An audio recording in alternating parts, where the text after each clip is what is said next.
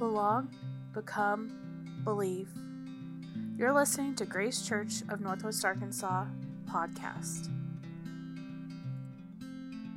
The message from May 8th, 2022 is called Seeds, Soils, and Seasons. The speaker is John Ray, and the location is Clap Auditorium, Mount Sequoia in Fayetteville, Arkansas. Well, good morning, Ian. My name is John Ray. Welcome to Grace Church of Northwest Arkansas. If you're listening on the podcast or watching on the live stream, we're really glad you're here. Um, okay, kids, I got a question for you.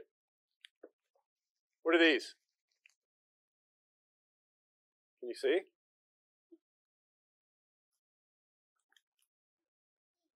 Seeds. Yes, exactly. You remember the seeds you got in your Easter bags with that? Did you get those planted? Anybody plant those yet?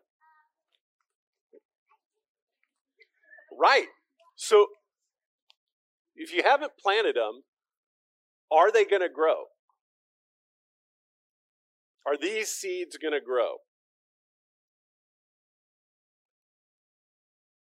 Well, what has to happen for them to grow, though?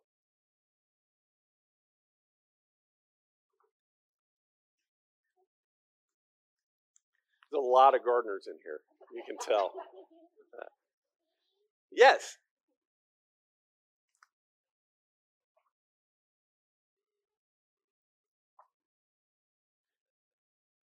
Yeah, exactly. Like they got to come out of here first of all, but then they have to find a place where they're gonna where they're gonna grow soil. And we're to talk about parables today um, in this way.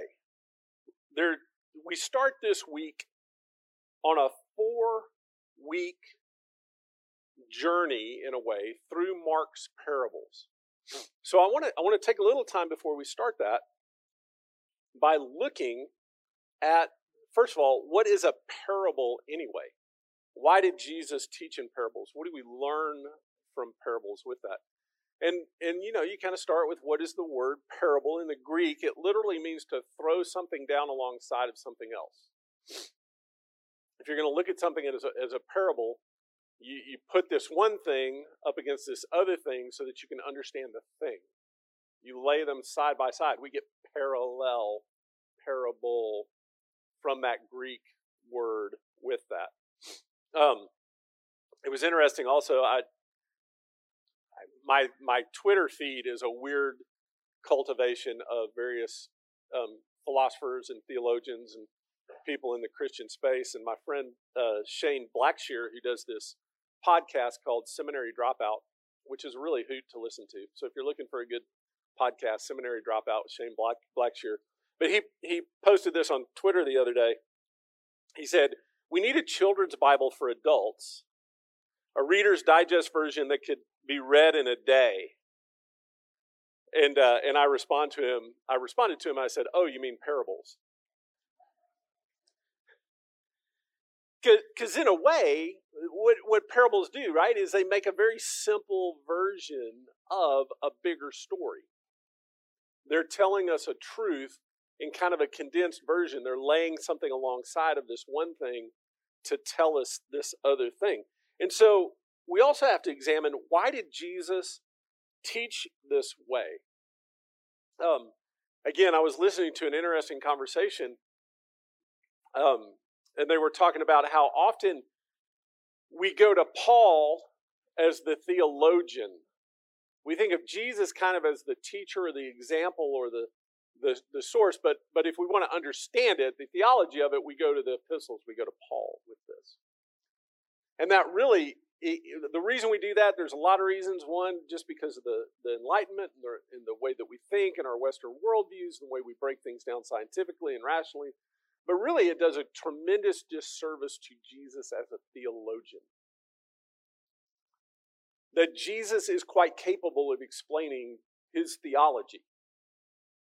It's just that he does it in a way that is, is foreign to our culture, our understanding we want just this information given to us, broken down, categorized, systematized with this.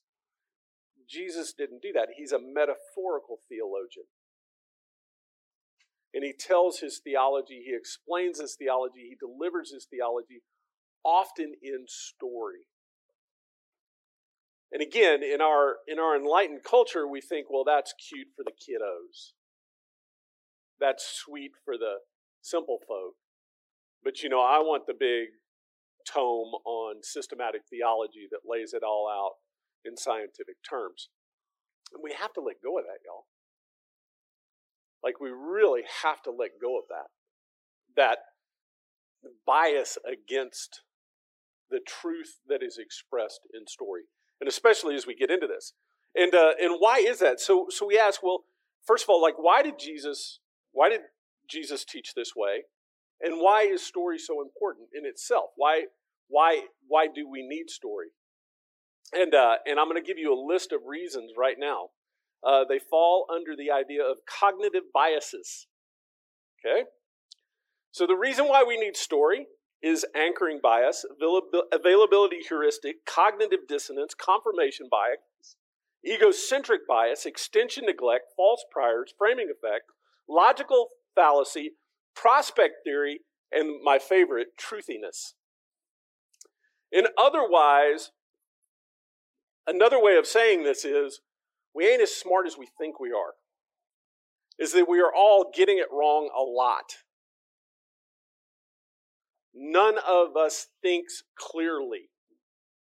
Listen, just stop and think about it. If the answer to the problems was just more information, would we really be where we are right now as a society, as a world?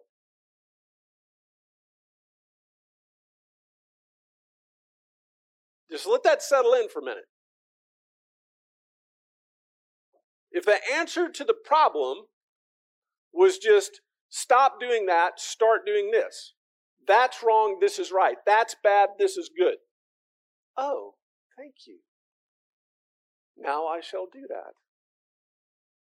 No, we are. I got to watch my language here. Um,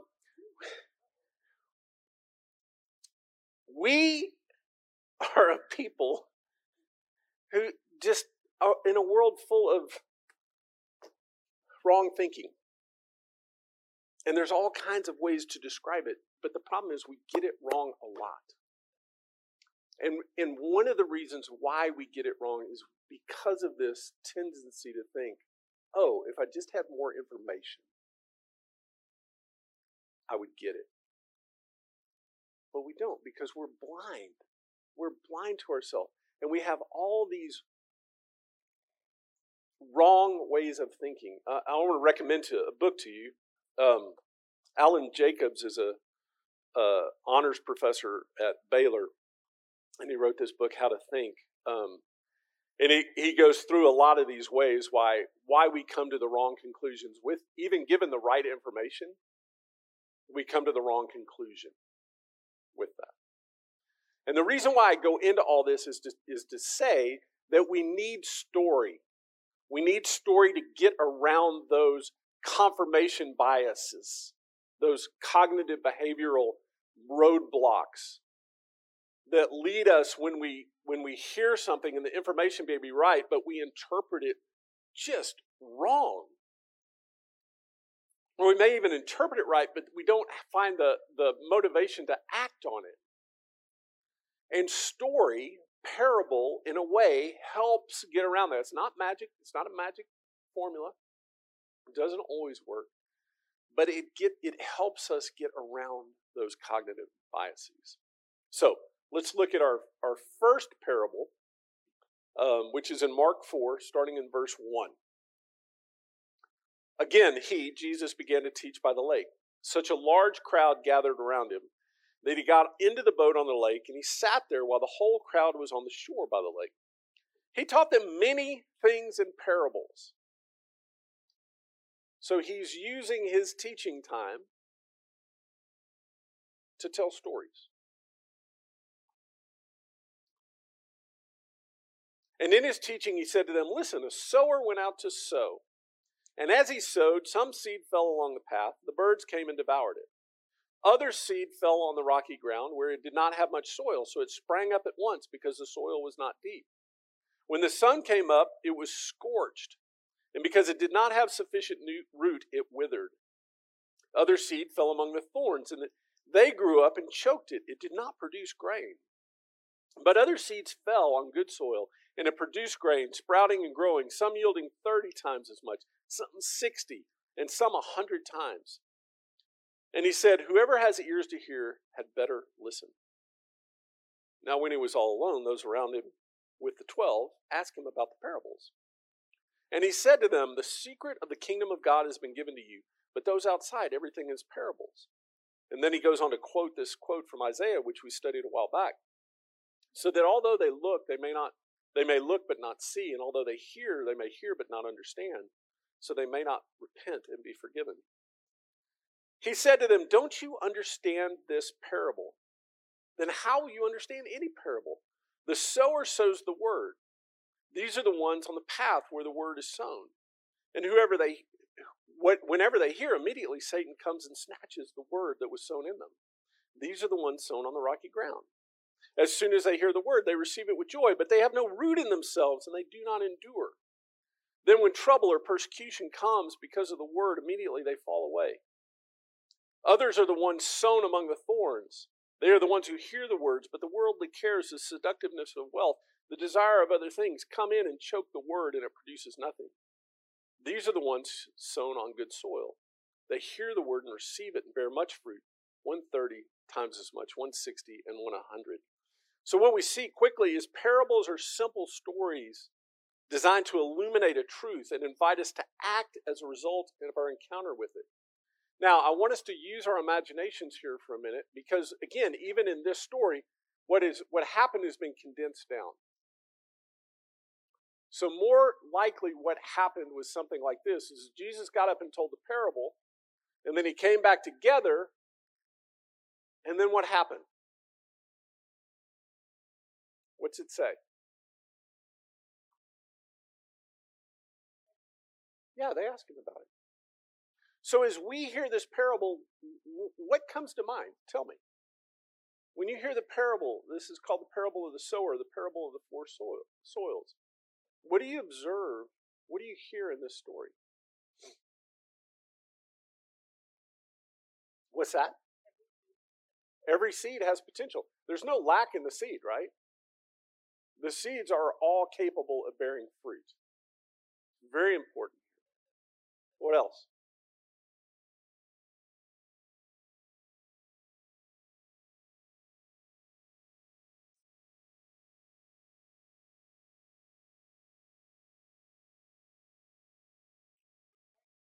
What's that? Nurturing is important. So there's an interesting thing. Oftentimes, I, a lot of the commentaries I wrote about this talk about the seed and the soil, but there's one essential element that most, at least the ones that I wrote, missed, but is implied here. And it's in the title of the sermon if you want to it. Well, that, that is important. But in this, there's an element here that's kind of taken for granted that goes along with nurturing. The season, exactly. Roland has a phone, so he pulled it up. Is this element of time?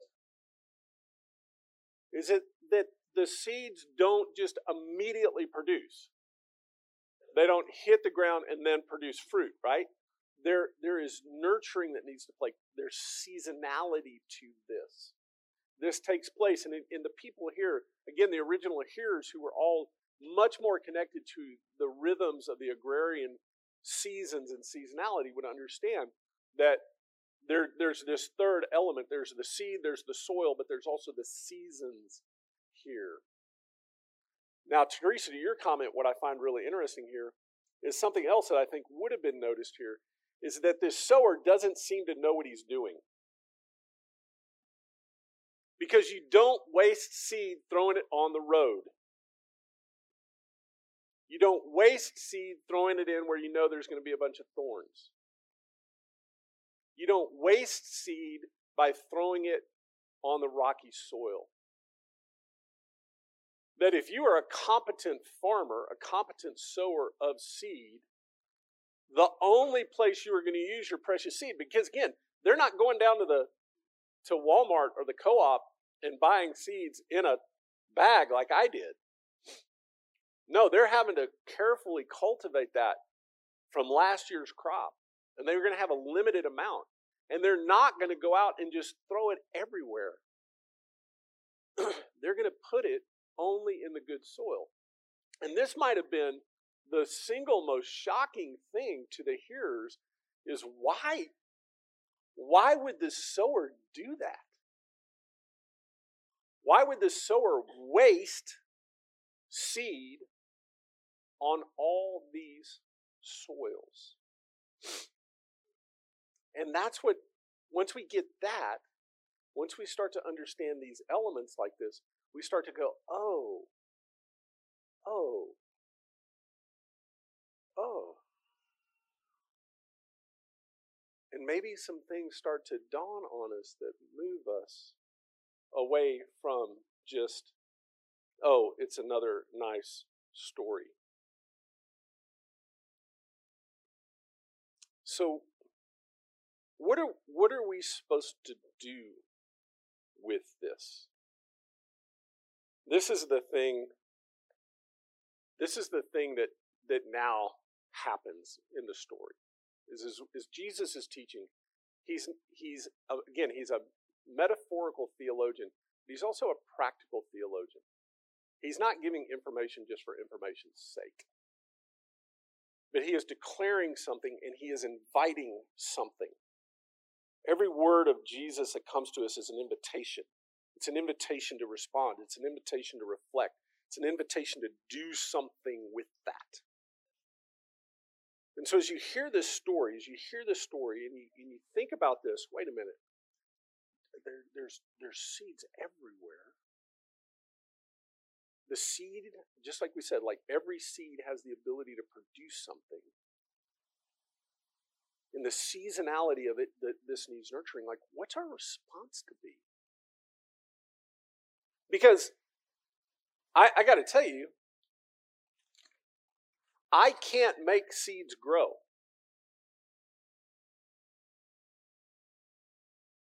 I can plant them. I can get the soil ready. I can water them. I can nurture them. But I can't make them grow. Which is a huge thing to accept here, right? Is that this fruit coming in the lives of the people is something that is being produced in them that originates from somewhere else. It's not just that I find it within myself or that it's due to my own creative capacity. No, it's something that I've received and that is nurtured and then just is in a way is it's a miraculous springing forth with this. So what's my what's our responsibility here as we hear this?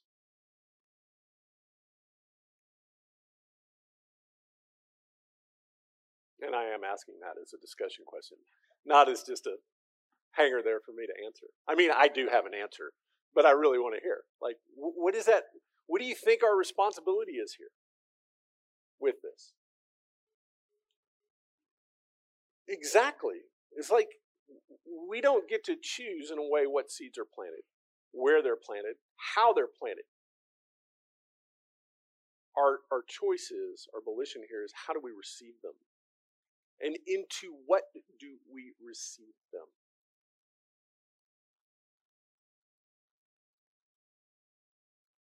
Pretty quickly, I think we could understand that there's parts of our lives that are pretty hard, almost like asphalt. They become hard by neglect or hard from tra- by trauma, hard by abuse, hard by self protection. But we've got some areas of our life that we have armored up. And we've got some areas of our lives that are pretty thin soil. I mean, if they haven't gone all the way to a parking lot, it's pretty packed down. And then there's other areas of our life that are full of thorns. I mean, the soil may be good, but man, we've got a lot of care in there. We've got a lot of care with other stuff. And there are areas in our life that are good soil. You're here this morning. you got some good soil in there. None of us is all of one of those things, right? But but our job, I, I heard it. I heard a, a, guy who's much wiser in farming. I, I asked him one time. I said, "Well, what do you farm?" And he said, "He said I farm soil. I farm microbes, bacteria." I was like, he goes, "Yeah." He goes, "That's what. That's the only thing I can farm is the dirt." He goes, "Everything that comes out of the dirt, that that's not me. I'm not making that grow. The seed grows there. The only thing I can farm that I can take care of, that I have influence on, is the, is the soil. And if there is a better metaphor for what we're supposed to do as the church, I don't know what it is. In our practices at Grace Church, when we talk about the, that we practice church and that we are practicing the practices of church, the boring, the mundane, the regular. You get up, you get dressed, you come on a Sunday morning every Sunday, whether you feel like it or you don't feel like it, whether you get anything out of it or you don't. It's a practice. You're cultivating soil. Whether you're doing your own devotions, what you read, what you watch, who you relate to, how you spend your money, who you give to, who you don't give to, how you respond to people online or offline, in person, how you vote, where you live, what you buy. All of that is a practice. All of that is a continual cultivation of the soil of our lives. And it's either producing one of four types of soil. It's either really working and nurturing good soil where a lot of fruit is going to come, or either we're paving over it. We're just paving over it. We're actually intentionally hardening soil in our lives. Or maybe we're just neglecting it and it becomes thin and shallow. Or maybe we, we like that soil, but we're also cultivating all these other practices. And that's sowing these, or allowing these seeds of weeds to come in, tares, thorns to come in and choke out the good word. It's not a question of are, are we going to do these things? The question is, how are we doing them? Because we all are doing these things all the time. We're all practicing something. What are we practicing? How are we developing this? Now, this brings us one, one thing I do want to, to uh, address in here that we talked a lot about the teaching team is there seems to be this warning here where Jesus quotes Isaiah when he says, uh, so that they may look so, although they look, they may look at but not see. And although they hear, they hear but may not understand. So, they may not repent and be forgiven. And this brought up a lot of discussion because this is an echo of Isaiah, but it's also an ex, ex, uh, echo of Exodus. When God, it says God hardened Pharaoh's heart. And there's a couple of reasons I think Jesus puts this in here with this, like this. One is definitely as an echo to those things. With that, he's saying, look, this is serious. There are serious consequences here with this. But while many of interpreters have taken this as a, as a, as a proof text for either predestination or free will, right? Like God predestines some to be hard hearted and chooses others to receive it and everything, I think that really misses the point here. Have you ever had that friend that you really want to involve? And so you invite them to stuff. Like, hey, can you come over? Hey, let's do dinner. Hey, we're, we're going on this trip or we're doing this thing, right? And you ask them, and they're like, oh, yeah, I'd love to do that. And then at the last minute, man, they can't do it. And you ask again, and then it starts to kind of become awkward because you've asked so many times and, and then they've responded and, and, they've come up and they've said, no, I can't do that or I, I can't do that. I mean, it, it, and you get the feeling that if I ask again, I'm going to break the relationship. Like, because they'll start to feel guilty. They'll start to feel like a disappointment or shamed with this thing that actually that, the, the invitation creates further distance in the relationship rather than closeness, rather than the thing that you're invited to do. Anybody else had that experience? Else do that? Like, and it's super, it's super awkward to know how to navigate that, right? Like with that, because you, that's not what you want. By by asking this person, by inviting this person, you're not trying to push them away. You're not trying to make them feel bad. But that's, in effect, what happens. Now let's think about this for a minute. Jesus is clearly saying that God doesn't care. God is throwing this seed, He's throwing these, these invitations everywhere hard ground, shallow ground, thorny ground, good ground that God is not stingy with the invitation. That God is not this strict um, precision farmer who's only going to give the, the seed to the, to the ground that's going to produce fruit. And that God has judged all these other soils well. Hey, why waste my seed on that? Why waste my word on that? Why waste my grace on this? No, what we're seeing is that God is almost just irresponsibly generous with grace. Like much more generous with grace than I am. That God is, is just continually throwing out these opportunities, throwing out His love, throwing out His grace, throwing out His word, throwing out His invitation everywhere. It's almost like He doesn't care. It's almost like He's got an endless supply or something of this thing. And God is just, just, we're awash in it as a society. We're awash in it as people. No matter how many times we turn down the invitation, the next day, there he is knocking at the door. No matter how many times we, we've screwed it up, it doesn't matter. Next day, there it is. There's more grace. It doesn't matter how many times we've said, just stop, just stop. I don't want any more.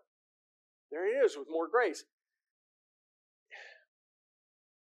And as incredible as it is, as miraculous as it is, because of our brokenness, sometimes we, we just allow that to harden our hearts. The effect, as unintended as it is, leads us to being blind and deaf and dumb.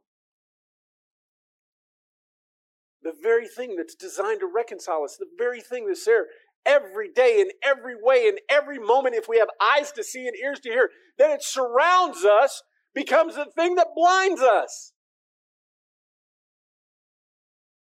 It's not the absence of God that leads us away. It is the manifest presence of God. It is the continual offering of grace and love and acceptance and inclusion that for some of us blinds us to it. And we act as if it's not there at all. When the reality is, it's our lives that have become blind. It's our hearts that become hard to it. Choked out with other cares. We can't see. So don't let anybody ever use the scripture to justify that somehow God has done that thing as if God has intended for that to happen. I don't believe that's ever been is or will be God's intention. But in a way, it is God. It is that relentless, pervasive, all encompassing, generous sowing of the seeds of grace and love. That for some of us, and at some times in our lives, and at some points in our lives, actually hardens us to it.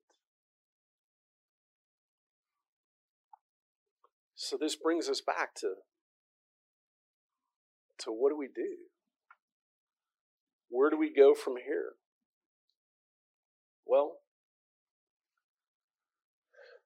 we tend to the soil. It's the only thing we can do. We can't say, hey, God, plant your seed in this part of my life and not in this part. It's not our call. We can't even say what kind of seed we want, right? Like where we need it. No, it's God. God's sowing. We sure can't make it grow. We can't just take the seed and put it in our pocket and say, well, that, that's going to grow big. No, it's got, got to go in the soil, right? With that. Tend to the soil. That's what we do. That's what we, it's the only thing we can do. Ask the worship team to come up, all five strings of them. Um, with that guitar. You ready, Alex? Okay. Um, Emily Dickinson has this incredible poem called Tell It Slant. Anybody ever heard Dickinson's Tell It Slant? She says, Tell all truth, but tell it slant. Success in circuit lies. Too bright for our infirm delight, the truth's superb surprise. As lightning to the children eased with explanation kind, the truth must dazzle gradually or every man be blind. Parables are the truth told slant.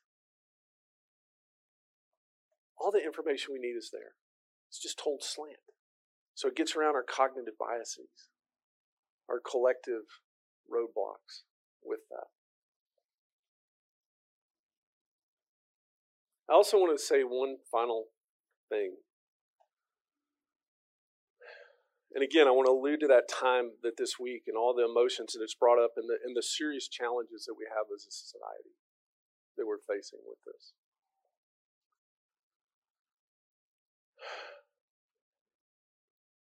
Don't, don't let the mistakes of others, especially those who claim to be followers of Jesus, don't let their egregious errors or mistakes or misguided affections or misapplication of Scripture, just their own blindness and harmful behavior, don't let that distract you from following Jesus yourself. There's going to be a lot of people increasingly claiming that they are acting because God has told them to act in a certain way. And yet, that action is going to contradict everything you think and believe about Jesus. Don't let that distract you from your own walk. Don't let that keep you from pursuing Jesus with this. There's a lot of hard soil out there, y'all. There's a lot of thorny soil. There's a lot of thin soil. Tend to your heart. Tend to your own soil, individually and collectively. That's one of the reasons we practice hospitality the way that we do here, inclusion the way that we do here. So we see that, that the gospel is, is just this crazy, generous thing spread. Who are we to limit that from anybody? Who are we as a church to say, no, sorry, we've got it, but that's not for you? What an utter misreading. Again, I gotta watch my words. What, what utter misreading of this, the text, the scripture here, right? And that's why we practice this table, this open communion. Like, if you, if you want Jesus, Jesus is here. Come and get him with it. Um, and like I said earlier, also, if you have something you need to say, something you need to pray, find someone, find me, find someone here you trust. Use this time for that. And uh, we'll take some time to, to share communion, share our offering, reflect on this, and then we'll give a benediction and we'll be free for the day. So thank you for being here this morning. Thank you for listening to Grace Church of Northwest Arkansas podcast. You can find more about us online at gracechurchnwa.org. Grace and peace.